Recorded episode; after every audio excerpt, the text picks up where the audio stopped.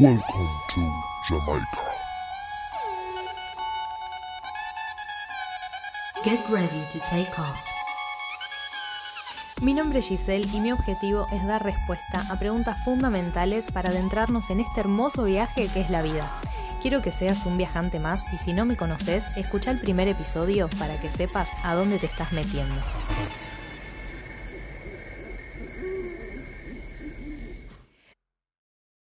Muy buenas, ¿cómo estás? Te doy la bienvenida a mi canal Tuyo Cósmico. Mi nombre es Giselle por si no me conoces y acá vas a encontrar información para tu despertar espiritual. Y hoy quiero hablarte de los esenios. ¿Quiénes son? Bueno, yo tampoco tenía ni idea. Los conocí eh, el año pasado cuando me mudé a este hermoso pueblo, Capilla del Monte, en Córdoba, Argentina que es muy místico y abundan las reuniones de personas que expanden información ocultista, información filosófica, de esoterismo, de misticismo y bueno, hay un grupo de personas que tocan los cuencos y hacen meditaciones y expanden información sobre los esenios. Y un día estábamos paseando con un amigo y pasamos y vimos luz y entramos, fue literalmente así. Así que nos llegó esa invitación y algo nos resonó, no teníamos ni idea qué era y me encantó, me sentí muy conectada con todo lo que escuché, así que te quiero compartir hoy un poquito de eso para ver si también te resuena y que puedas tenerlo como una herramienta para tu vida. Esenio viene del griego y quiere decir santidad. Y en la mayoría del contenido que busques vas a encontrar que eran hombres, pero en realidad, eh, por lo menos la info que nos dijeron en ese lugar, apunta todo a que era una filosofía propia de las mujeres y está muy ligada a la energía femenina. Se dice que Jesús, por eso se dice bendito seas entre todas las mujeres, fue el primer hombre criado por mujeres esenias. Por lo tanto, fue el primer esenio y quien dio inicio a esta expansión de la participación activa del hombre en la comunidad esenia. Así que a partir de ese momento, los esenios eran un antiguo grupo eh, religioso y filosófico judío que vivía en comunidades muy aisladas y autónomas en diferentes partes de Palestina. Estas comunidades eran conocidas como asentamientos esenios y se establecieron principalmente en áreas rurales.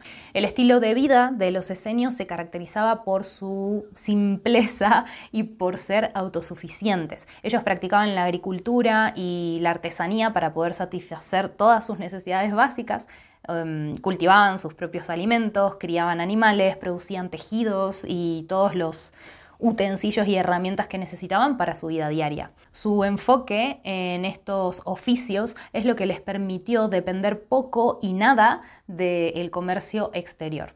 En cuanto a su sistema comunal, los esenios compartían todo lo que tenían y no tenían posesiones personales. Vivían en casas comunitarias donde los bienes eran propiedad de todos y se distribuían equitativamente según las necesidades de cada individuo. Esta forma de vida fomentaba la solidaridad y la cooperación entre los miembros de la comunidad. Totalmente utópica para nuestra sociedad actual, pero vamos, todavía confío, confío en nosotros. Los esenios también se sometían a una estricta disciplina para poder alcanzar la pureza espiritual y seguían algunas reglas y prácticas que mm, eran muy rigurosas, como por ejemplo el celibato, donde se abstenían de las relaciones sexuales y tenían un ayuno regular. Estas prácticas se consideraban una forma de purificar el cuerpo y el espíritu y así es como sentían que se acercaban mucho más a Dios, a esa energía creadora. Además, los esenios eran conocidos por su dedicación a la espiritualidad y la búsqueda del conocimiento, porque pasaban gran parte de su tiempo haciendo meditaciones, orando y estudiando las escrituras sagradas. Ellos valoraban mucho la sabiduría y la virtud y creían en la importancia de poder vivir una vida justa. Los esenios tenían una serie de prácticas rituales y adoraban a Dios dentro de esas prácticas. Por ejemplo, también hacían un baño ritual conocido como el mikveh y creían que el agua purificaba el cuerpo y el alma, por lo que se sumergían regularmente en agua fría como parte de su rutina diaria. Hago un breve paréntesis, porque si me estás prestando un poquito de atención a todo lo que estoy diciendo, te habrás dado cuenta que muchas de estas prácticas se están poniendo de moda ahora.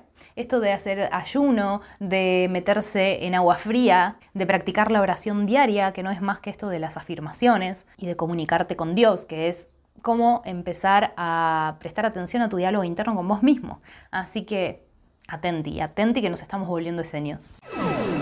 Te recuerdo, si estás escuchando este contenido en podcast, podés buscarme en YouTube como Tu Yo Cósmico y si estás viéndome ya en esa plataforma, te invito a que te suscribas y actives la campanita.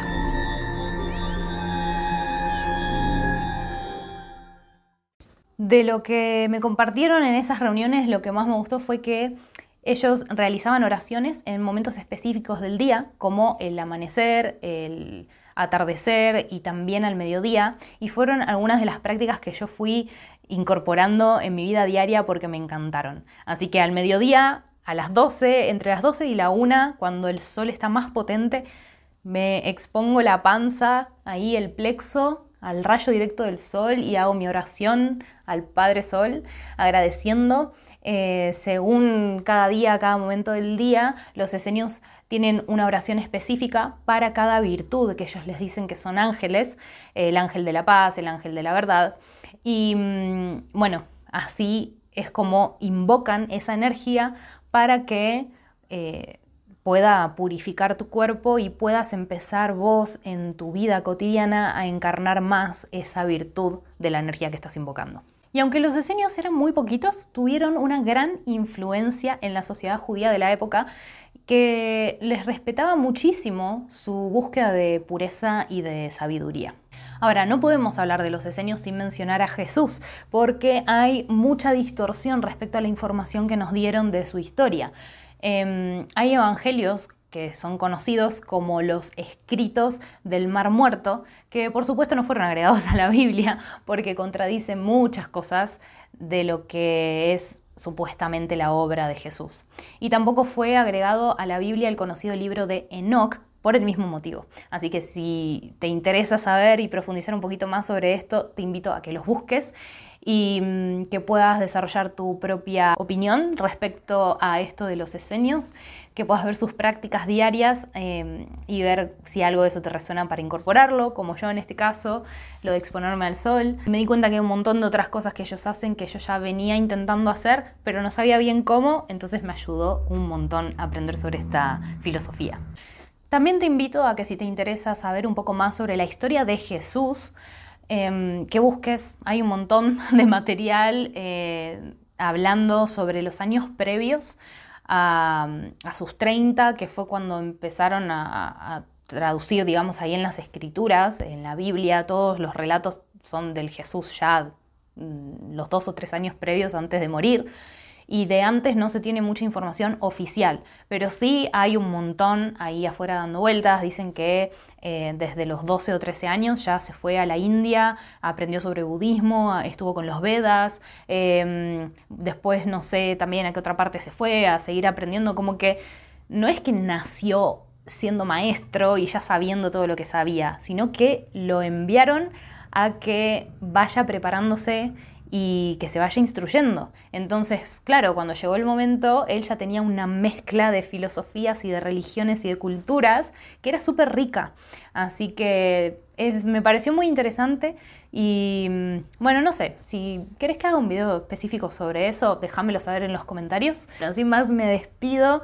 Espero que hayas disfrutado muchísimo este episodio, tanto como yo. Y bueno, nos vemos en la próxima, en el próximo episodio, capítulo mm, ¿Cómo se dice? Yo ya me mareo si estoy en podcast, si estoy en YouTube. Ay, Dios, esta vida de influencer me está volviendo loca.